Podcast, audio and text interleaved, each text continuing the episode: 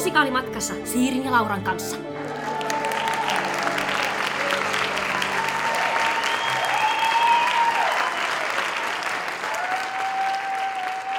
Tervetuloa kuuntelemaan Musikaalimatkassa podcastia. Täällä tämän podcastin Evana Liitian Siiri. Ja Jeena Laura Haajanen.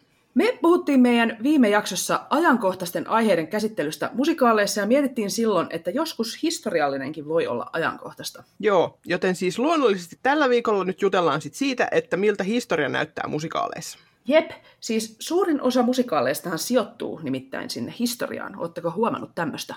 Niin, yrittäkää nyt tälle äkkiä ajatella jotain musikaalia, joka ei sijoitu vähintään 15 vuoden takaiseen menneisyyteen. Mm, toi, mm, operan kummitus? Ei. Öö. Siis mulle Mamma Mia tulee niin kuin mieleen ensimmäisenä tässä. Okei, okay, joo, no se on ehkä vähän ysäri, mutta toisaalta voihan se olla... Miksei se voisi olla 2000-lukuukin? No Ihan. niin. Joo, joo. Äh, mm.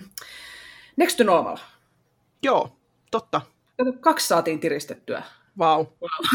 joo, hyvä me. Mutta joo, aika vaikea tehtävä, jos oikeasti mm. lähtee miettimään, niin niitä ei ole ihan niin hirveän paljon näitä nykypäivämusikaaleja verrattuna historiamusikaaleihin. Joo, että mietitään tänään nyt sitten sitä, että miten tämä historia musikaaleissa esitetään ja voiko musikaalien avulla esimerkiksi oppia jotain todellisesta historiasta. Tai toisaalta onko musikaali formaattina täysin mahdoton faktoihin perustuvalle historian käsittelemiselle ja kaikki yritykset näyttää jonkunlaista totuutta teatterin lavalla on tuomittu tuhoon. Joo, niin aloitetaan sillä, että katsotaan, että minkälaisia erilaisia historiamusikaaleja on olemassa. Joo. Varmaan yleisin historiamusikaali on semmoinen, joka ei oikeastaan perustu historiaan, vaan pikemminkin sijoittuu sinne. Joo. Et jätetään nyt kuitenkin tässä nämä täydet fantasiat, kuten niin kuin esimerkiksi nämä operakummitukset ja Jekylit ja Hydeit pois, että kun ne on niin kaukaa haettuja, että ne vois yhtä hyvin tapahtua vaikka kuussa.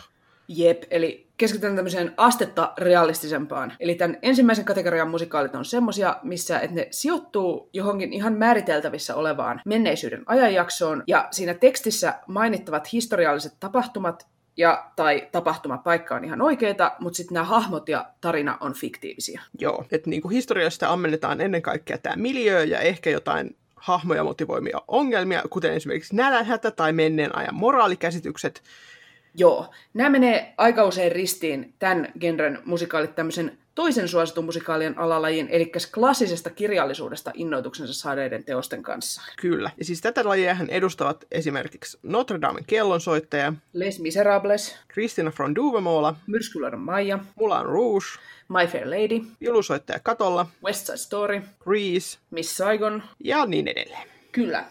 Ja joissain näistä tapahtuma-aika on oleellisempi kuin toisissa, että miettii, että esimerkiksi Grease kuvaa nimenomaan 50-luvun nuorisokulttuuria ja sitä ei voida siirtää sieltä 50-luvulta minnekään ilman, että koko paketti hajoaa.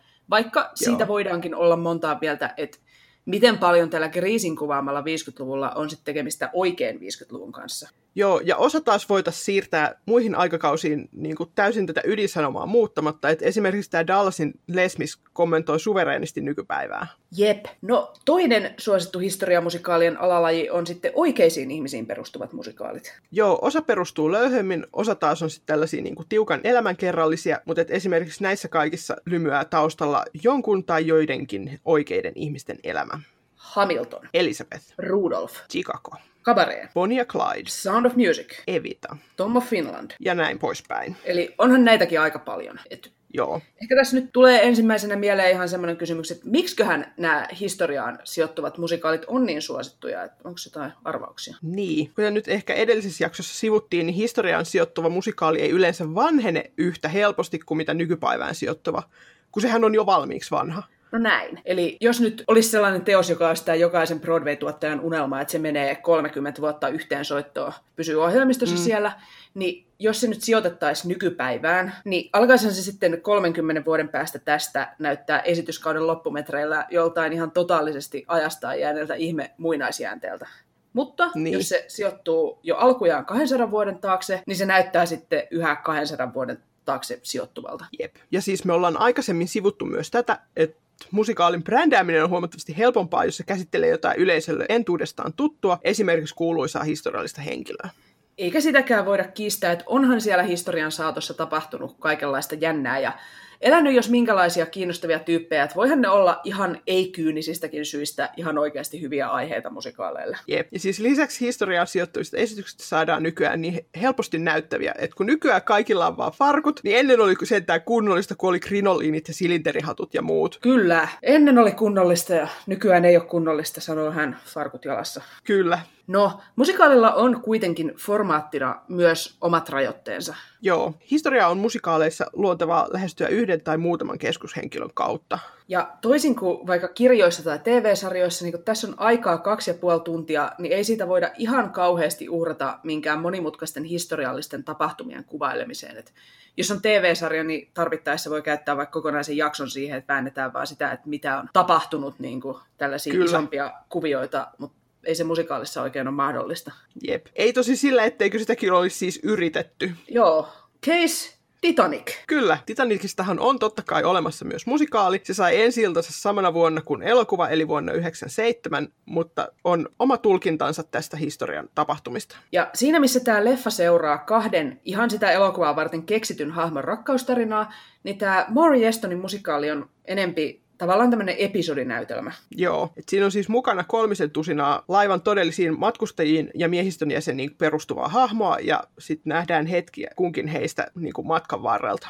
Ja siinäpä on ollut sitten musikaalimaakarilla miettimistä, että miten tehdä se kahden ja puolen tunnin musikaali, kun meillä on 2200 henkeä siellä laivassa, laiva on 50 000 tonnia terästä ja ajaa mm. siihen jäävuoreen ja koko tämmöinen tragedia, musikaali kaikesta siitä tämän tragedian laajuudesta, ilman sitä keskushahmoa, mutta siten, että yleisö elää tunteella mukana, niin Miten tämä on mahdollista? No, eihän se nyt oikein ole mahdollista. No ei. Siis tämä Titanic voitti kyllä viisi Tonya, muun muassa parhaan musikaalin, mm. ja se on suhteellisen suosittu ja esitetty teos ympäri maailmaa, mutta eihän sitä vaikka musikaalifandomissa niin kuin kukaan puhu koskaan mitään, vai ootko kuullut? No en ole kyllä hirveästi nähnyt. Et, niin kuin, lieneekö syy sit siinä, että kun tämä hahmolauma jää niin etäiseksi, että hyvä kun yhdenkään hahmon nimen muistaa seuraavana päivänä, niin sitten on ehkä vaikea fanittaa teosta, jossa ei ole yhtäkään ikonista hahmoa. Jos nyt miettii, että ei se tosiaan huono musikaali ole, mutta ehkä, että kun sen katsoo tai vaikka kuunteleekin, ja kun siitä jää päällimmäiseksi vähän semmoinen hämmentynyt fiilis, että mitäs ihmeen kaikkea mm. tuossa nyt tapahtukaan, niin kyllä se mun mielestä auttaa ymmärtämään, että miksi näissä historiamusikaaleissa niin usein mennään just se vahva keskushenkilö edellä. Joo. Mutta Titanic-nörttinä mä annan tälle kyllä hyväksyntäni. Se on kiitettävän lähellä todellisuutta tai niitä oikeita tapahtumia, mitä siis ei voida sanoa 90 prosentista Titanic-fiktiosta. Eli Maury Estonille hatun nosto.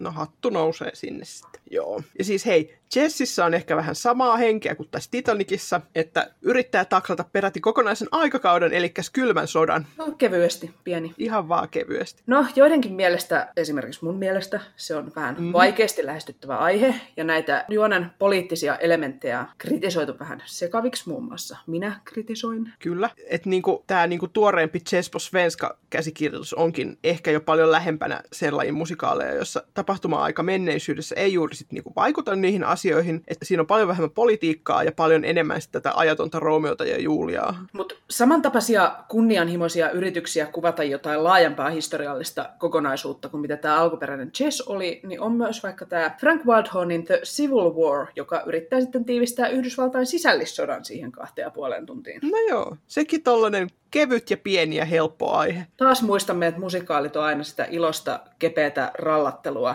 jos tulee Kyllä. hyvä mieli. Sitten myöskin tämä Steven Sondheimin Assassins, joka käsittelee Yhdysvaltain historiaa ja amerikkalaista unelmaa presidenttien salamurhaa yrittäneiden ihmisten kautta. Siinäkin tämmöinen hauska ja rento. Mutta Kyllä. lieneekö sitten sattumaa, että kaikkien näiden edellä mainittujen alkuperäiset Broadway- tai off-Broadway-tuotannot pysy siellä ohjelmistossa vaan pari kuukautta. Niin. No, nyt kun on käyty läpi sitä, että millaisia historiamusikaaleja on olemassa, niin mielenhän nyt nousee kysymys, että mitä niistä nyt sitten pitäisi ajatella? Eli historia on tietty kiinnostavaa ja siellä vipeltää jos jonkunlaista sankaria, mutta jos nyt miettii tätä jotenkin eettiseltä kannalta, niin onko se ylipäätään ok kehitellä tämmöisiä uusia musikaalitukintoja näistä historiallisista henkilöistä? Jep, eli siis sama kysymyshän koskee kaikkea historiallista fiktiota, mutta pysytään me nyt kuitenkin näissä musikaaleissa, koska siis laulun ja tanssiin perustuva tyyli on jo valmiiksi niin kaukana todellisuudesta, että syntyy oikein tällainen niin erityisen vinkeä ristiriita siitä sitten. Yksi kuuluisa esimerkki tästä on toi Sound of Music, mikä perustuu tähän tosielämän laulavaan Trappin perheeseen. Ja siitähän sanotaan, että tämä tosielämän Maria von Trapp oli esimerkiksi aivan erilainen kuin tämä hänen musikaaliversionsa. Että hän olisi halunnut olla nunna, mutta joutui muiden nunnien painostamana naimisiin. Se on aika Joo, mielenkiintoista. Ja tilitti sitten Joo. hääpäivänään sitä, ettei rakasta miestään. Että mm-hmm. ei ihan niin romanttinen juttu kuin mitä se kohtaus siinä musikaalissa on. ei sit niin romantillista, mutta sitten myöskin, että siis tämä oikea Captain Von Trapp oli taas lempeä eikä mikään tiukkis kurinpitäjä, että on niinku Joo, hän ei tosielämässä pöydät käännetty niin Kyllä. sanotusti. ei pilliin puhallellut. Ja Joo. sitähän on sanottu, että nämä perheen lapset on surru sitä, että miten väärin tämä musikaali tämän Marian ja etenkin tämän tosielämässä Kiltin kapteenin esittää. Ja Joo. onhan se, jos sitä miettii, että niin kun, tavallaan, että omat vanhemmat olisi maailmankuuluja, mutta ne olisi niin kuin maailmankuuluja tavallaan niin kuin jonkunlaisena peilikuvana itsestään, niin olisi se tosi kummallista olla niin kuin se Oishan se. lapsi siinä tilanteessa. Joo, siis ei mulle käy näitä tosielämän trappiperheen lapsia kyllä koteeksi mitenkään tässä. Juu, ei heidätkin muistetaan sellaisena ihme lederhoseneissa kekkuloitsevina vekaroina, mahtaa olla raskasta. Jep, Joo. No sitten taas esimerkiksi Six musikaalin faneissa puolestaan aiheuttaa ristiriitaa se, että musikaali suorastaan vaatii ihailemaan näitä kuningattaria, jotka ei sitten tosielämässä olleet ihan ongelmattomia hekään. Joo, eli kun se kertoo näistä kuningas Henrik VIII kuudesta vaimosta, niin se on aiheuttanut myös närää tällaisten tiukan linjan Tudor-harrastajien parissa. Et varsinkin silloin, kun se oli niinku ihan uusi ja rupesi leviämään, niin ne veti niinku hernettä jotenkin aivan takaraivoon sellainen pussillisen, koska tämä teos korruptoi vaikuttele alttiin nuorison, kun ne vaan laulaa lauluja, eikä ne yhtään mm. välitä, että niissä lauluissa on faktat väärin. Ai kamala. Siis ai kauheeta. Huhhuh. Ja siis tietysti on myöskin tämä paljon pinnalla ollut Hamilton esimerkki, että onko ok, että nykypäivän näkökulmasta moraalittomat orjanomistajat hipisti ja kuulisti nyt sitten räpäyttävät siellä lavalla. Jep, vai onko tämä, pönkitetäänkö tässä nyt propagandistista sankaritarinaa Yhdysvaltain synnystä, että onko tämä enää edes historiamusikaali vai onko tämä jonkunlainen nykypäivän politiikan teon väline? Niin, mitä? Häh? Niin, mm, Niin. joo, siis näitäkin asioita voi käsitellä musikaalissa ja vieläpä monella eri tavalla, niin otetaanpa siitä nyt sitten kaksi esimerkkiä. Eli ensin Elisabeth-musikaali, ja sehän on semmoinen teos, joka on ihan tietoinen tästä kaikesta, mitä edellä puhuttiin, että tästä ristiriidasta oikein historian ja sit historian esittämisen fiktiivisessä teoksessa välillä. Kyseessähän on siis Michael Kuntsen ja Sylvester Livein musikaali Itävallan keisarina Elisabetista, joka siis sissinäkin tunnetaan. Joo, se pyrkii hyvin tietoisesti esittämään tämän keisarinan eri valossa kuin nämä siirappiset sissileffat, että tämä ei ole mikään prinsessasatu. Joo, näähän oli muuten nämä siirappiset sissileffat niin kuin 15-vuotiaan minä niin kuin parasta herkkua koskaan, että Ihanaa. kyllä. Siis tuokaa joku Elisabeth Suomeen, että Laura pääsee nyt katsomaan sissileffojen tuntia, pääsee katsomaan tämän musikaalin. Kyllä. Täys hienoa. Mä haluaisin Joo. Ihan vaan kuulla niin kuin Lauran mielipiteet. Come on, do it. En ole kyllä katsonut noita sissileffoja sen jälkeen, että pitäisi ehkä katsoa ensin, Hei, mutta sehän olisi hyvä sinne. ensin sissiä ja sitten mennä katsomaan Elisabeth. Siis teatterihan voisi järjestää alustuksena niin kuin sellaisen, että No ensin niin. putkena sissileffat ja sitten suoraan musikaali katsomaan. Ai että. Joo. joo, joo. Kyllä, kyllä. Joo, joo. Hyvä, hyvä. Mutta joo, tässä tota, musikaalissa tämä elämää suurempi rakkaustarina ei olekaan keisarin ja keisarin välillä, vaan tämä Elisabeth kirjaimellisesti flirttailee kuoleman kanssa. Joo. Ja siis historialliset faktat on myös otettu huomioon siinä, että nimihenkilö on todellisesti esikuvansa tavoin tällainen niin kuin kolmiulotteinen hahmo, että myös näitä niin kuin negatiivisia asioita tuodaan esille, että kun hän käyttäytyy itsekkäästi ja kärsii mielenterveyden ongelmista ja muuta sellaista, niin Joo, ja Joo. lisäksi tämä musikaali kommentoi kokonaisen laulun verran sitä, että millainen ristiriita on tässä turisteille tehnyt sissirihkaman ja sitten tosielämän ristiriitaisen henkilön välillä. joo. Se on- Siitä olisi katso lisää tätä niin kuin, hyvää syytä katsoa niitä sissielokuvia ensin ja sitten mennä Kyllä. katsomaan toi.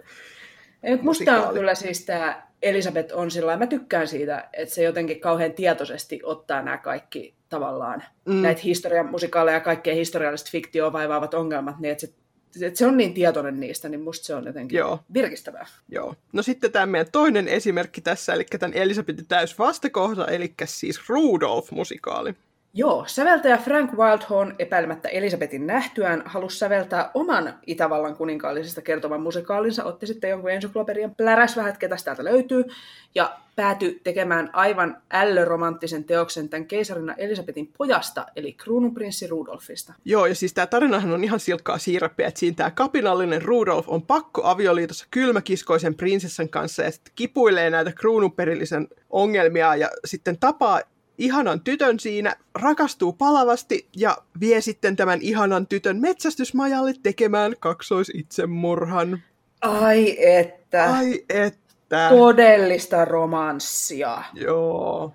Siis tämä kaksoisitsemurhahan perustuu ihan todellisuuteen, mm. mutta sitten myöskin todellisuudessa tämä ihana tyttö oli 17-vuotias Rudolf oli 30. Rudolfilla oli samaan aikaan muitakin rakastajattaria, ja sitten kun se yritti yhdelle niistä, että hei, tehtäisikö baby sen murhaa, ja mm. sitten se oli ihan, että ei, ei tietenkään tehdä, ootko hullu. Niin sitten se kysyi tätä hänen ihastunutta teiniä mukaan tällä varavaihtoehtona. Joo, ihana tällainen plan B. Joo, Joo, ja siis tuloksena on todella omituinen ristiriita, että kun tästä tragediasta väännetään niin kuin tällaista elämää suurempaa rakkaustarinaa ja finaalia säästää Wildhornin kaikkien aikojen kaunein musiikki. Mun mielestä tässä voidaan miettiä jo vähän kahtakin asiaa. Että toisaalta mm. onko moraalitonta vääristellä tätä historiaa tällä tavalla, ja toisaalta, että miten eettistä on esittää se itsemurha tällaisen niin kuin oikein romanttisen musikaalisadun tämmöisenä huippukohtana ja oikeana rakkauden täyttymyksenä. No niin, no on mä kyllä ainakin tuosta eettisyydestä vähän sitä mieltä, että ei se nyt kauhean eettistä ole, mutta... Joo, tai jotenkin, siis tästä on DVD, ja kun tuntuu, että tämä on niin, niin sillä teinitytöille suunnattu, mm. niin se on sillä onko pakko? Niin, Eikö se olisi vaan tehdä niin kuin jonkun ihan fiktiivisen tarinan, missä nämä rakastavaiset olisi sitten karannut yhdessä? Et... Niin. Come on. Niin. No toisaalta nyt kun on pohdittu, että miten hyvin tai huonosti nämä musikaalit historiaa käsittelee, niin kysytäänpä sen jälkeen sitten taas ilmeinen kysymys, että mikä ihme velvollisuus taiteella tai viihteellä on opettaa ylipäätään yhtään mitään kenellekään. Et eikö se riitä, että tämä teos on niinku hieno tai kaunis tai tunteellinen tai viihdyttävä, että onko se pakko opettaa jotain?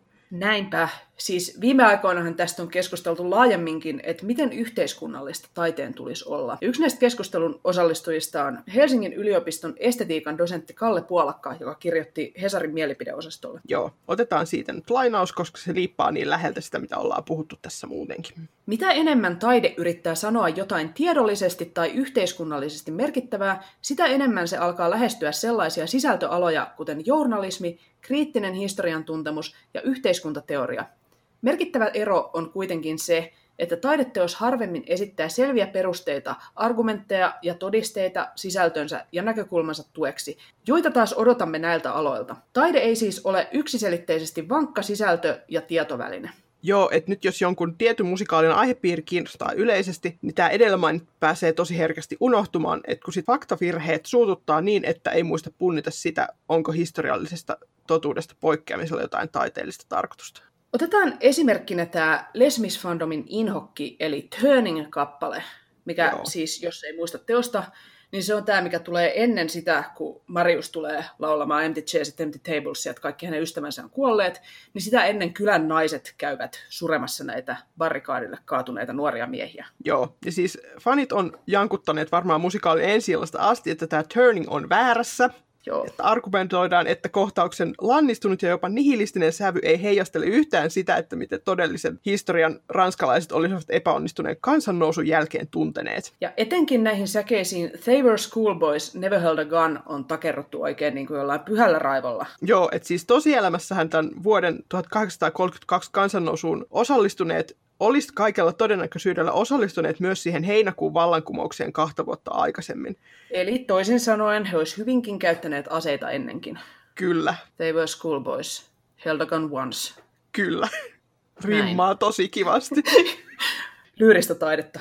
Kyllä, mutta siis niinku, olisiko sitten musikaalikohtaus jotenkin parempi, jos lyrikoissa pyrittäisiin kuvaamaan sitä todellista historiaa? Mun mielestä ainakin, siis kun tätä kohtausta katsoo, niin voi olettaa, että näiden tekijöiden tavoitteena on ollut kuvata jotain tällaista yleismaailmallista surua ja maailmantuskaa, mitä niin kuin nykypäivänkin ihminen usein tuntee vaikka sotien tai onnettomuuksien edessä. Joo, ja siis se tuo esille myös sitä, että miten epäreilun yhteiskunnan armoilla oleva ihminen voi turtua siihen tilanteeseen niin, ettei enää jaksa kuvitella parempaa tulevaisuutta. Eli ehkä kirjoittamalla näistä lyriikoista historiallisesti tarkemmat tästä kohtauksesta tulisikin yleisölle vaikeimmin ymmärrettävä tai hankalammin lähestyttävä tai ihan vaan sanalla sanoen huonompi. Jep. Mutta eiköhän tässä on nyt ihmetelty aika ta- riittävästi tätäkin hommaa, että aika mennä katsomaan, mitä ajatuksia oikeasti historiamusikaali herättää meissä livenä. Joo, me ollaan valittu matkakohteeksi Seinäjoen kaupunginteatterin Evita, eli Andrew Lloyd Webberin säveltämä ja Tim Ricein sanottama Eva Peronin elämään perustuva musikaali. Joo, ja tämä on siis kiinnostava historiamusikaali siinä, että se todella sisältää näitä sekä historialle todella uskollisia että tulkinnasta riippuen jopa todella uskomattomia elementtejä. Joo, ja ennen kuin nyt ihan lopullisesti lopetetaan se ihmettely, niin ihmetellään vielä vähän tätä, että kuka tämä Eva Peron nyt oikeastaan olikaan. Joo, Eli jos haluaa oppia jotain tästä Eva Peronista, eli Argentiinan presidentin Juan Peronin vaimosta, niin tämä musikaali on itse asiassa ihan hyvä paikka aloittaa. Joo, eli siis tämä Eva Peron, eli Evita, oli Argentiinaa populistis itsevaltaisin otteen johtaneen Juan Peronin vaimo. Hän syntyi vuonna 1919 ja kuoli vain 33-vuotiaana vuonna 1952. Ja hän ehti tämän lyhyen elämänsä aikana ohittaa miehensä kansan suosiossa ja nousta käytännössä kattoen kansanpyhimyksen asemaan siellä Argentiinassa. Joo, sitten hän ehti kyllä paljon muutakin siinä sivussa. Joo, hän syntyi Argentiinan maaseudulla työväenluokkaisen perheen viidenneksi aviottomaksi lapseksi, muutti Buenos Airesiin ryhtyäkseen näyttelijäksi, tapasi siellä silloisen Eversti ja tulevan presidentti Peronin ja avioitu. Joo, hän aloitti radiossa tällaisen päivittäisen vaalikampanjan kautta propagandalähetyksen miehensä asemaa edistääkseen ja alkoi saada samalla itsellekin sit niinku laajempaa julkista huomiota ja kansansuosiota. Ja Juan Peronin noustua sitten valtaan vuonna 1946 kävi Eva Peron sitten Euroopassa valtiovierailulla miehensä puolesta ja toimi hyvän tekeväisyyssäätiön johdossa ja ajoi naisten äänioikeutta, joka argentiinalaisille naisille vuonna 1947 sitten myönnettiinkin. Joo, hän haaveili varapresidenttiydestä, mutta sairastui kohtusyöpään ja nimitettiin muutama kuukautta ennen kuolemansa Argentiinan henkiseksi johtajaksi. Kuoli Joo. siis kesällä 52 ja hautajaisiin osallistui kevyet kolmisen miljoonaa ihmistä. Ihan pienet tollaset Joo. vaatimattomat hautajaiset. Jep. No, Evitahan oli sekä rakastettu että kritisoitu hahmo silloin aikanaan ja sen jälkeenkin. Kyllä. Häntä siis kiitellään muun muassa naisten äänioikeudesta ja siitä, että säätiönsä kautta muun muassa perusti lukuisia sairaaloita, vanhainkoteja, orpokoteja ja kouluja. Ja häntä taas syytetään muun muassa tämän säätiön rahojen väärinkäytöstä ja siitä, että hän puhui köyhien puolesta ja käytti samaan aikaan tonnikaupalla rahaa kaiken maailman designervaatteisiin, sekä siitä, että hän sekaantui valtion asioihin ilman mitään virallista asemaa hallituksessa. Joo, ja siis osa näistä aikalaiskriitikoista myös kismitti ihan vanhan kunnon seksismihengessä se, että nainen nyt kehtaa olla poliittisesti aktiivinen. Ja tämä kaikki, mitä edellä mainittiin, niin selviää myös sieltä musikaalista. Joo, musikaali esittää faktoina jotain asioita, joista kaikki historioitsijat eivät ole ehkä ihan yhtä mieltä, mutta toisaalta jos haluatko miljonäärikisessä pääpotti on Eeva Peronin elämään liittyvän kysymyksen takana, eikä sitä varmaa tietoa nyt ihan ole, niin kannattaa ehkä ottaa riskiä vastata kuitenkin niin kuin musikaalissa sanotaan. Joo, mä ainakin ottaisin. No, kun katsoo tätä musikaalia, niin tätä Evaa mystisempi hahmo on tämä kertoja Che, jonka suuhun Tim Rice laittaa kaikki tätä Evitaa kritisoivat kommentit. Et kun tämä Eva kerran perustuu näin vankasti oikeaan ihmiseen ja historian faktoihin, niin kuka tämä Che sitten on? No siis nohevimmat historiantuntijathan tietää, että muun muassa Kuuban vallankumouksesta ja teepaidosta tuttu sissijohtaja Che Guevara oli syntyjän argentilalainen. Eli onko tämä musikaalin Che nyt se Che? Ja siihen voisi vastata, että on ja ei. Tätä ei-vastauksen puolesta puhuu se, että tosielämässä tämä Eva Peron ja Che Guevara eivät edes tavanneet toisiaan, mutta musikaalissa tämä Che suorastaan vainoaa tätä Evaa halki tämän elämän ja toimii jonkinlaisena tällaisena urheiluselostajan ja omatunnon risteytyksenä. Et jos otetaan vaikka ihan eka kohtaus siitä, niin tosielämän Che ei esimerkiksi olisi voinut edes teoriassa veistellä mitään sarkastisia huomioita täällä tosielämän Evan hautajaisissa, koska hän nyt sattuu olemaan siihen aikaan kiertämässä Etelä-Amerikkaa moottoripyörällä kaverinsa kanssa jossain ihan muualla. Joo, ja siis jos tämä Che tulkitaan kevaaraksi, niin musikaalinen historiallinen tarkkuus siis nyt murenee aivan täysin, astutaan sellaiseen täyden vaihtoehtohistorian tai fantasian puolelle siinä. Ja tämä sanottaja Tim Rice onkin vuosien varrella soutanut ja huovannut sen suhteen, että miten tarkoituksella hän nyt kirjoitti tämän hahmon joko kevaaraksi tai sitten vaan satunnaiseksi argentinalaiseksi mattimeikäläiseksi. Usein tämä kunnia tästä hahmon tulkitsemisesta kevaaraksi annetaan tälle Broadway-ohjaaja Harold Princelle. Mutta on siellä Raisin lyriikoissa kuitenkin muutamia sellaisia yksityiskohtia, joista voi päätellä, että ei se ole sen Raisinkaan puolelta ihan sattumaa, että tämän kertojan nimi on nimenomaan Che. Joo, siis tässä alussahan tämä Che tilittää, että Eva on pilannut Argentiinan yhteiskunnan yleisesti ja hänen elämänsä ikävuosien 17 ja 24 välillä ja aivan erityisesti. Siellä on rankkaa. Kyllä, että siis tosielämä Che oli 17, kun Juan Peronista tuli presidentti ja 24, kun Eva Peron kuoli. Ja sitten musikaalin loppua kohti Eeva uho Chelle, että lähde nyt vetämään siitä johonkin vähän epävakaampaa yhteiskuntaa. Kumoa siellä valtaa, että älä aiheuta häiriöä täällä. Ja näinhän sitten tietysti tosielämässä kävikin. Joo, ja siis konseptialbumilla on jopa lyrikka, jossa tämä Che avautuu tällaisista niin epäonnistuneista hyönteismyrkkybisneksistään, jo- jollainen tosielämän Cheellä sattui myös olemaan. Joo, ihan niin kuin meillä kaikilla kellarissa, että ei No tosta nyt voi yhtään mitään päätellä. Joo. No, tämän musikaalin Chen voi kuitenkin tulkita monin eri tavoin. Joo, siis monessa tuotannossa tämä hahmo huuhtoo ihan muina kevaaroina lakki päässä alusta loppuun ilman, että asiaa kummemmin kommentoidaan. Ja joskus taas lopussa paljastuu, että tämä Peronien populismin sivusta seurailu on radikalisoinut tämän jokamies Chen. Ja loppukohtauksessa hän näyttäytyy sitten ensimmäisen kerran tässä tällaisena teepaidosta tuttuna vallankumouksellisena. Niin hän vetää sieltä takataskusta lakin päähän ja lähtee huuhtomaan Siis- sitten johonkin. Mä näin ihan kerran kirjaimellisesti tuotannon, missä oli just tuo ratkaisu, ja tämä on vähän noloa, koska Evita oli mulle kyllä jo tuttu teos siinä vaiheessa. Jotenkin mä olin niin sisällä siinä tarinassa, että se tuli mulle aivan puskista, että se veti sen hatun sieltä, ja mä olin ihan sellainen, että "Aa, oh my god, mitä ne just teki? Tää on suurta taidetta! Kaunista. Että joo, teki vaikutuksen. Joo, mutta sitten joskus taas tämä Che on ihan vaan kadunmies, ja tämä lyrikoissa vihjailtu yhteys historian henkilöön jätetään silleen niinku omaan arvoonsa. Että tämä ratkaisu on käytössä muun muassa tuoreimmissa West End ja Broadway-tuotannoissa. Jännä nähdä, että miten tämä hahmo on nyt tuolla Seinäjoella ratkaistu. Joo, no Evita nyt on kuitenkin nimensä mukaan ennen kaikkea tämän Eva Peronin tarina, niin arvatkaapas mitä. Seuraavaksi me päästään puhumaan itsensä Eevan kanssa. Oi, oi, oi, aika jännittävää. Me päästään Kyllä. haastattelemaan legendaa. Joo, me haastatellaan siis Seinäjoen kaupunginteatterissa Evitan roolia esittävää Helena Rangmania siitä, että miltä tuntuu tuoda tämä historiallinen henkilö nyt eloon. Ja sen jälkeen katsotaan, että miltä se Evita siellä Seinäjoella oikein näyttää. Joo.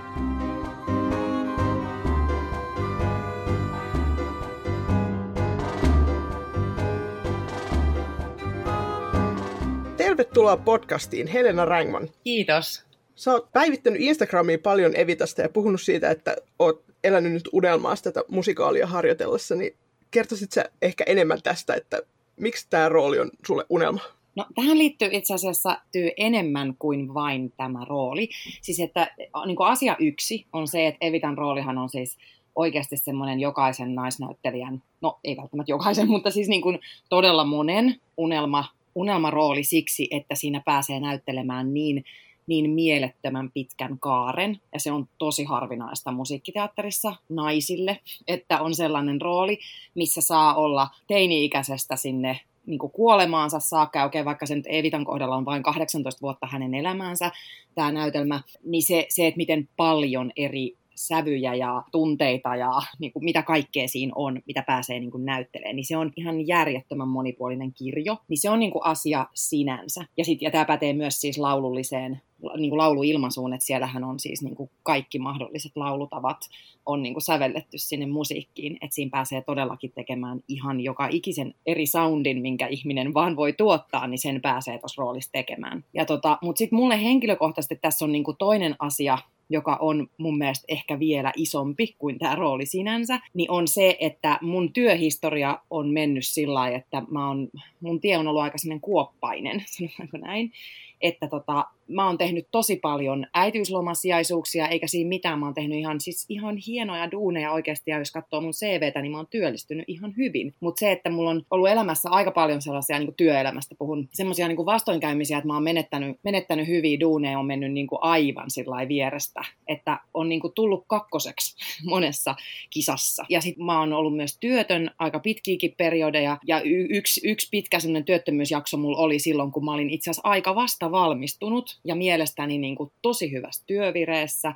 Ja ihan pätevä mielestäni. Ja nyt kun mä katson elämääni taaksepäin, koska olen jo näin vanha, että voin käyttää tämmöistä termiä, mikä on ihan mahtavaa, niin, niin itse asiassa mä oon siis, tää on klisee, mutta mä oon oikeastaan aika kiitollinen siitä, että siellä oli semmoinen vaihe, että aika paljon räkäitkua ja punaviiniä tuli kulutettua ja niin kuin sitä seinään tuijottelua ja minusta ei ole mihinkään ja olen siis epäonnistunut sekä ihmisenä että näyttelijänä, että mä oon vaan niin huono ja niin lahjaton ja jotenkin kamala ihminen, että mä en vaan siksi työllisty mutta tämän syvän kuopan käytyäni sitten päätin, että no okei, mä en siis ole tarpeeksi hyvä. Ja sitten mä rupesin treenaa. Ja tavallaan sillä tiellä mä oon. Niin kuin tavallaan, että mä oon silloin 28-vuotiaana menin elämäni ensimmäiselle balettitunnille aikuispalettiin kansalaisopistoon ja mua ahisti ja pelotti aivan sikana. Mutta hurahdin, niin sitten rupesin tekemään sitä treenaamaan, siis tanssimaan ihan sikana. Ja sitten mä oon tehnyt nyt lauluopintoja, muusikon tutkinnon ja perustanut Tampereelle nuorisoteatterin, että niinku opetustyössäkin vielä niinku sitten syvensin sitä puolta. Että sitten mä oon niinku tehnyt sitä, sitä hommaa tässä niinku aika hitsin monta vuotta.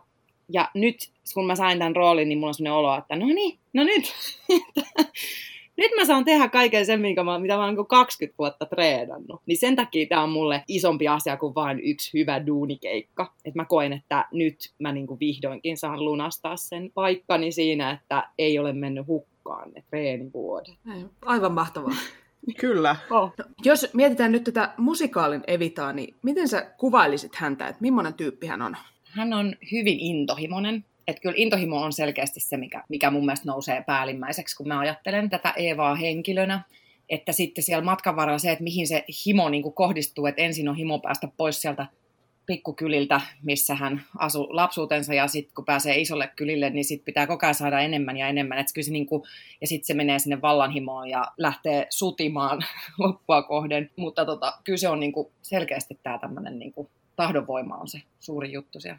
Okei. Miten silloin, kun sä valmistaudut tähän rooliin, niin tutustuit sä miten paljon tämän oikein Eva Peronin elämään? Joo, kyllä mä oon siis lukenut kaiken kirjallisuuden, mitä siitä nyt siis suomen kielellä ensin. Melkein jo lainasin myös muilla kielillä ja sitten totesin, että no joo, ehkä tämä research nyt riittää. Että tota, et oon lukenut ne elämänkerrat, mitä hänestä löytyy niin kirjastoista – ja tota, sitten toki siis on googlannut häntä, paljon lukenut myös sitten materiaalia, mitä löytyy siis netistä, ja katsonut kaiken maailman videoklippejä. Hänestähän löytyy paljon myös siis kuvamateriaalia, yllättävänkin paljon. Ja sitten tota, sit heti jos laittaa niin kuin espanjan kielellä niitä hakusanoja, niin sitten löytyy vielä, vielä enemmän kaikkea arkistomatskua niin kuin YouTubesta ja no ylipäätään netistä. Niin on tehnyt kyllä aika paljon researchia, koska mä ajattelin, että että vaikka toki me ei, sehän, tämä näytelmähän ei ole siis dokumentti tietenkään, että sehän on ihan puhtaasti siinä niin kuin fantasiaa oikeasti. Mutta, tota, mutta mä ajattelin, että on hyvä tietää kyllä, kun hän on niin ristiriitainen henkilö, koska aika nopeasti, kun rupesin lukea ihan jo ekaa elämänkertaa hänestä, niin totesin, että siellä jo mainittiin, että väitetään, että oli näin ja toiset väittävät, että oli näin. Eli, eli hänestä on itse asiassa niin, kuin niin paljon niitä versioita, että miten asiat oikeasti meni, niin sitten mä tajusin, että mun täytyy, jotta mä voin muodostaa sen oman mielipiteeni, niin mun täytyy vähän tietää, mitä hänestä, niin kuin, mitä versioita hänestä on, jotta mä osaan sitten valita, että mitä, mikä on niin kuin mulle näyttelijänä se keskeisintä. No Miten tota, kun sä teit tämän kaiken taustatyön, niin vastaako sitten se kuva, mikä sulle tästä historian Eva Peronista syntyy, niin vastaako se sitä kuvaa, minkä tämä musikaali antaa? No, tämä musikaalihan on siis tosi vahva kärjistys ja tietenkin meidän tämän sovituksen näkemys, että ei se kyllä niin kuin yksi yhteen mitenkään voi olla, jos ajatellaan, että kahdessa tunnissa veivataan ihmisestä 18 vuotta hänen elämäänsä ja näytetään niin kuin keskeisimmät ja tärkeimmät, niin kyllähän se on niin, kuin niin selkeästi tekijöiden mielipide, että tota, siellä, on, siellä on totta varmasti paljon, mutta vähintään yhtä paljon on kyllä semmoista niin kuin fantasioitua tota, ihan, ihan puhtaasti niin kuin mielipideasioita. Tuleeko sulla mieleen jotain esimerkkiä, missä sä olisit niinku huomannut, kun sä luit näitä taustamatskoja, että tämä on nyt niinku sellainen, missä tämä musikaali ottaa jotenkin vahvasti kantaa tai mahdollisesti pistää omiaan? No oikeastaan musta tuntuu, että, että musikaalin tekijät on niin alun perin, ne on valinneet niistä versioista, mitä Eevasta kerrotaan, niin ne on niin valinneet ne, mitkä toimii, nä- on näyttämöllisimpiä tai jotenkin dramaattisimpia tai mistä saa hyvän väännön. Et mä, en, mä en koe, että siellä olisi mitään, mikä olisi ihan sillä omiaan, etteikö siellä olisi niin totuuden siemen. Mutta esimerkiksi siitä tangolaulaja Magaldista – jonka tässä nyt meidän versiossa Eevahan niin kuin väkisin järjestää itsensä sen Magaldin mukana Buenos Airesiin, että käyttää sitä miestä tämmöisenä pääsylippuna isoon sitiin. Niin siitä esimerkiksi on monta versioa kerrotaan, että, että, oli, että se tangolaulaja on oikeasti ollut olemassa ja tiedetään, että ne on oikeasti tavanneet. Niin se, siihen loppuu mun mielestä niin kuin täysin luotettavat faktat. Ja sitten on versioita, versioita, joissa perhe on myynyt Eevan sille Makaldille, että viet toi pois täältä toi lapsi. Ja tota, sitten on versio, että ne on ollut rakastuneet ja se on oikeasti lähtenyt sen mukana niin kuin tyttöystävänä. Ja sitten, sitten Makaldi on sen jotenkin niin kuin kaapannut, tai mitä, siitä on todella monta versioa esimerkiksi, mutta sitten, sitten nyt musikaalin tekijät, niin käsikirjoittaja on alun perin sit valinnut sen version, että, että se sen niin kuin mukaan tuppautuu. Ja sitten tässä meidän versiossa vielä, so, meidän sovituksessa vielä oikein korostetaan sitä, että se todellakin pelaa itsensä sinne, sinne sen miehen matkaan. Joo. Joo. Miten tota, kun sä kerroit, että sä oot lukenut niin paljon tästä historian henkilöstä ja katsonut videoita ja kaikkea tällaista, niin miten sä sitten hyödynnät tätä kaikkea, mitä sä oot oppinut siellä näyttämällä, vai onko se jotenkin enemmän sarjassa, että on nyt kiva tietää? No itse asiassa toi, toi on aika vaikea. Mä en ehkä tietoisesti ehkä koe hyödyntäväni mitään sillä lailla, että hei mä otan ton ilmeen tai mä otan ton käsieleen. Tai, et mä, mä, en, mä en ajattele niin konkreettisesti ottavani, että, että se on enemmän semmoista, se on semmoista niin kuin, että on semmoinen jäävuoren huippu, niin kuin se mitä yleisö näkee. Että, että mä oon lukenut siitä, jotta mä tiedän vähän niin kuin aikakautta ja mutta en mä, en mä oikeastaan, mä käytän ehkä ennemminkin niin kuin muita mielikuvia. No niin kuin, että siellä on pätkiä, missä, niin kuin mä johonkin mun päivitykseenkin laitoin, että on kohtaus, missä mä oon kirjoittanut itselleni Jenni Haukio niin kuin plarin reunaan, että itselleni ohjeeksi. Että tässähän on presidentin puoliso ja hyvin seesteisesti ja kauniisti hymyilee ja kunnioittain katsoo miestään. Niin, niin kuin tämmöisiä, että mä ehkä ajattelen, käytän ennemmin semmoisia minua lähempänä olevia niin kuin henkilöhahmoja, joista otan tämmöisiä ihan konkreettisia et, niin kuin juttuja, mitä siellä tehdä. Et mä en oikeastaan, mä en ajattele ottavani sieltä niin kuin Eeva Peronista oikeasti matkivani mitään tai näin. Se on niin kuin puvustajan ja maskeraajan tehtävä on tehdä ne ulkoiset olosuhteet niin, että sen tunnistaa, että, sitä, että se tyyli on oikea ja sitten mä ajattelen sen niin kuin itse ihmisenä, minä täällä nyt olen ja tahdon tätä ja menen sitä kohti. Että sillä omalta pohjalta tavallaan lähen ennemmin. Joo. Kun te tota, teitte niinku työryhmänä tätä Evita-musikaalia, niin oliko teillä niinku jotenkin sellaista pyrkimystä, että kertoa joko nyt mahdoll- niinku pelkästään tämä yhden henkilön tarina, tai sitten toisaalta yrittää kertoa jotain laajempaa historiasta tai nykypäivästä? Että onko tässä niinku tarkoituksella muitakin tasoja kuin Eva Peronin elämä ja teot? No tämähän on siis kysymys, joka sun pitäisi esittää ohjaaja Parkkiselle, koska sieltä tulisi hyvin kattava, sieltä tulisi hyvin kattava luento tästä aiheesta. Hän on siis, ihan voin hänen puolestaan sanoa, että kyllä pyrkimys on kertoa paljon muutakin kuin vain yhden henkilön tarina. Että kyllähän tässä on niin kuin todella paljon tasoja. Siis mähän, mähän näyttelijänä tietenkin joka tapauksessa oli ohjaajan visio tavallaan mikä tahansa, niin mähän kuitenkin mähän tässä nyt rakennan sitä niin kuin Eevan, Eevan tarinaa. Ja sitten se on ohjaajan näkökulma ja tämän niin kuin sovituksen ne perusratkaisut, että mitä hän nostaa sieltä missäkin kohtaa niin kuin vastavoimaksi Eevalle tai, tai, tai tämmöiseksi niin kuin moottoriksi tai mikä niin kuin sysäämään niitä tapahtumia ja millaisia kuvia hän rakentaa, että tuleeko siitä jostain tietystä kuvasta mieleen esimerkiksi joku toinen hallitsijapari tällä hetkellä maailmasta, tämmöisiä niin kuin yhteneväisyyksiä, niin kyllä, kyllä ohjaaja on sinne hyvin tietoisesti rakentanut semmoisia tasoja ja käyttänyt meille myös siis ohjeina ihan, että tämähän on vähän niin kuin nyt se tilanne, kun. Että, että on niin kuin rinnastettu nykypäivään ja lähihistoriaan, jotta me niin kuin tunnistettaisiin se tilanne, mitä siinä näytellään, koska meistä kukaan ei voi tietää, miten asiat meni meni silloin Argentiinassa, niin, niin, niin ohjaaja on kyllä sinne rakentanut semmoisia, että nyt tämä on vähän niin kuin se prinsessa Dianan kolari, tai tämä on nyt vähän niin kuin vaalit siellä ja tuolla, että kyllä, se niinku, kyllä ne semmoiset niinku nykypäiväviitteet tai lähihistoriaviitteet on siellä ollut vahvasti siinä työryhmän työskentelyssä läsnä. Okei, nyt meiltä tästä vielä loppuu pari tällaista keventävää kysymystä, niin mikä on ollut parasta tämän Evita-musikaalin tekemisessä tähän mennessä? No yleisesti siis se, että on saanut tehdä, niin se on kyllä nyt tässä elämän ja maailman tilanteessa, niin se Joo. on kyllä ehdottomasti semmoinen niin kuin ylipäätään se, että on töitä ja, ja sitten se, että osaa tehdä näin, kuin näin hyvää teosta, että toi on niin kuin lähtökohtaisesti niin sika hyvä teos. Mutta kyllä mä sanoisin, että parasta tässä on siis että aiku tekisi mieli sanoa kaikki, kun parasta on kaikki, niin kuin maailman tylsin vastaus, mutta, mutta mä sanoisin, että parasta on kyllä ohjaaja Tuomas Parkkinen ja se, miten hän on ja sit siitä niin kuin johdannaisena se kaikki, koska, koska Tuomas, Tuomas on siis semmoinen ohjaaja, mä en ole ikinä työskennellyt semmoisen ohjaajan kanssa, jolla olisi nämä kaksi elementtiä, jotka on, jotka on siis se, että hän on kirjan oppinut viisas ja tämmöinen niin kuin ymmärtäväinen ja älykäs ja niin kuin älyllinen ja tietää historiasta kaiken ja siis kaikesta kaiken. Et sillä on tämmöinen niin kuin tieto- ja ymmärryspuoli. Mutta samaan aikaan hän on myös siis heittäytyvä hullu, siis semmoinen ihana pöhkö pikkupoika, että heittäytyy tilanteeseen ja ottaa vastaan sen, mitä näyttelijät tarjoaa. Ja, saa, ja luo, luo semmoisen ilmapiirin, että kaikilla on niin hyvä ja turvallinen olo, että kaikki myös uskaltaa tarjoa kaikkea myös tyhmää. Ja niin kuin, että uskaltaa aina sanoa, kun on joku fiilis tai mielipide. Niin tämmöinen yhtälö, yleensä ohjaajat, jos niin kuin vähän kärjistän, niin yleensä ohjaajat on jompikumpi. Ne on joko semmoisia että ne, ne on suunnitellut tarkkaan ja sitten ne on vähän jumissa sen oman suunnitelmansa kanssa, eikä näe sitä, mikä, mitä heillä edessään on.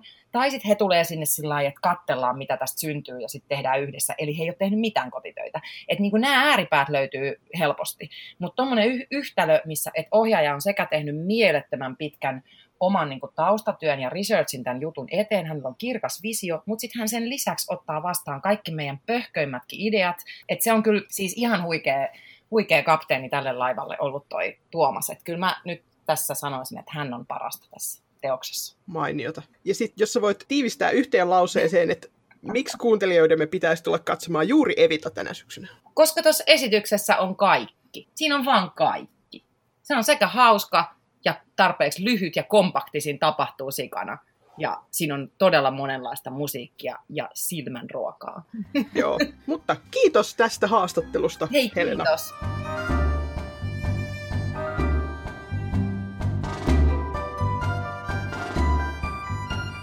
Ja tervehdys Seinäjoelta. Kyllä, nyt olisi sitten Evitaa luvassa. Kyllä, kiitos Seinäjoen kaupunginteatterille näistä lipuista. Kyllä.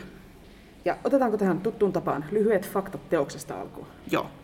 Tähän on siis Säveltänyt Andrew Lloyd Webber, sanaton Tim Ricein ja Seinäjoella kuullaan Mikko Koivusalon käännös. Joo, ja maailman ensi Evita sai West Endissä vuonna 1978. Joo, Suomen ensi kaikista paikoista siis Kemissä Joo. vuonna 1986. Hyvä Kemin kaupungin Kyllä. Teatteri. Ja tämä Seinäjoen tuotanto on Suomen kuudes ammatti-evita.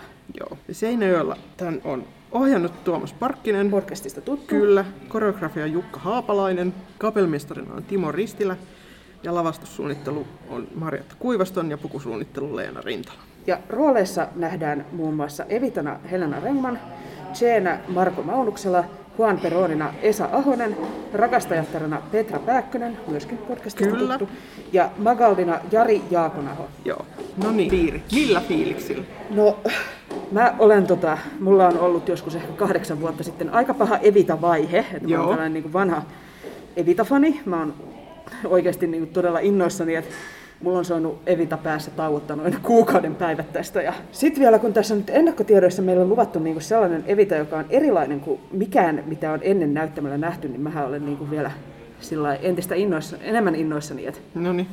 et miten tavallaan kun on nähnyt monta tuotantoa, niin miten tämä nyt vertautuu sitten niihin muihin. Joo. Mitäs sä? No mitäs mä? Mä en ole nähnyt elokuvaa, enkä ole nähnyt tätä koskaan. Mä tiedän sen Don't Cry For Me Argentina-biisin tästä, okay. mutta niin kuin, that's it. Et mä, oon nyt, mä tiedän nyt, kun on tätä jaksoa varten otettu selvää niin kuin Evitasta, niin kuin siitä oikeasta ihmisestä. Ja sit mä oon kuullut siis niin kuin paljon, mulle on kerrottu kyllä tästä musikaalista kaiken näköistä. Pääasiallisesti sinä oot kertonut, joo, niin katsotaan, katsotaan nyt, että niin kuin, ihan niin kuin todella mielenkiinnolla lähden katsoa, että niin kun kuin mä oon on. jaaritellut just niistä näkökulmista, mitkä mua kiinnostaa, niin mua kyllä kiinnostaisi tietää, että pääsispä sun pään sisään. Joo. Millainen kuva sinne on nyt muodostunut näiden mun antamien ennakkotietojen pohjalta. Joo, Mut hei, mennään katsomaan, että millainen tää on. joo.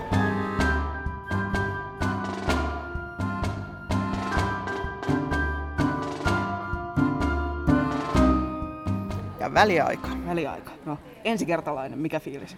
Hyvä fiilis, hyvin lähtee. Hyvä. Joo. Siis ne, kun tää on jotenkin silleen hauska katsoa, kun ei niinku, että vaikka tässä on, tästä on kuullut asioita ja tietää niinku jotain ja tietää sen niinku historian, niin silti ei niinku yhtään tiedä, mitä on tulossa.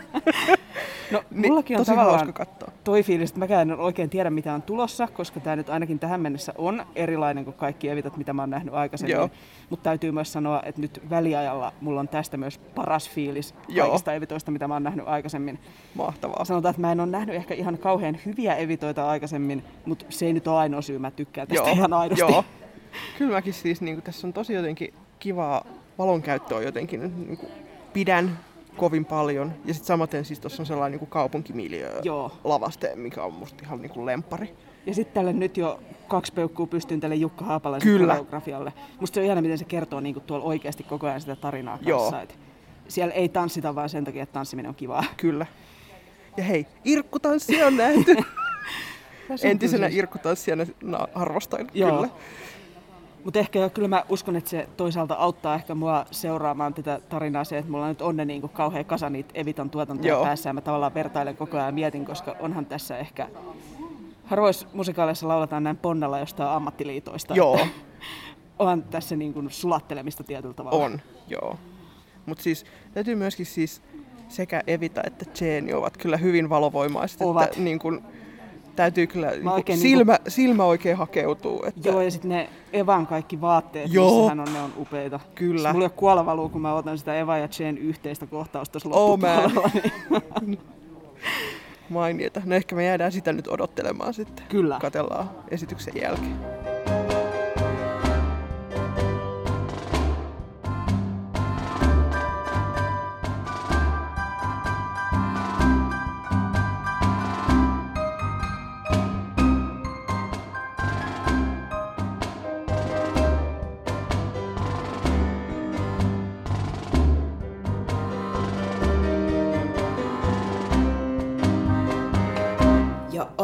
Aurinkoista sunnuntai-huomenta kauniilta Seinäjoelta. Kyllä.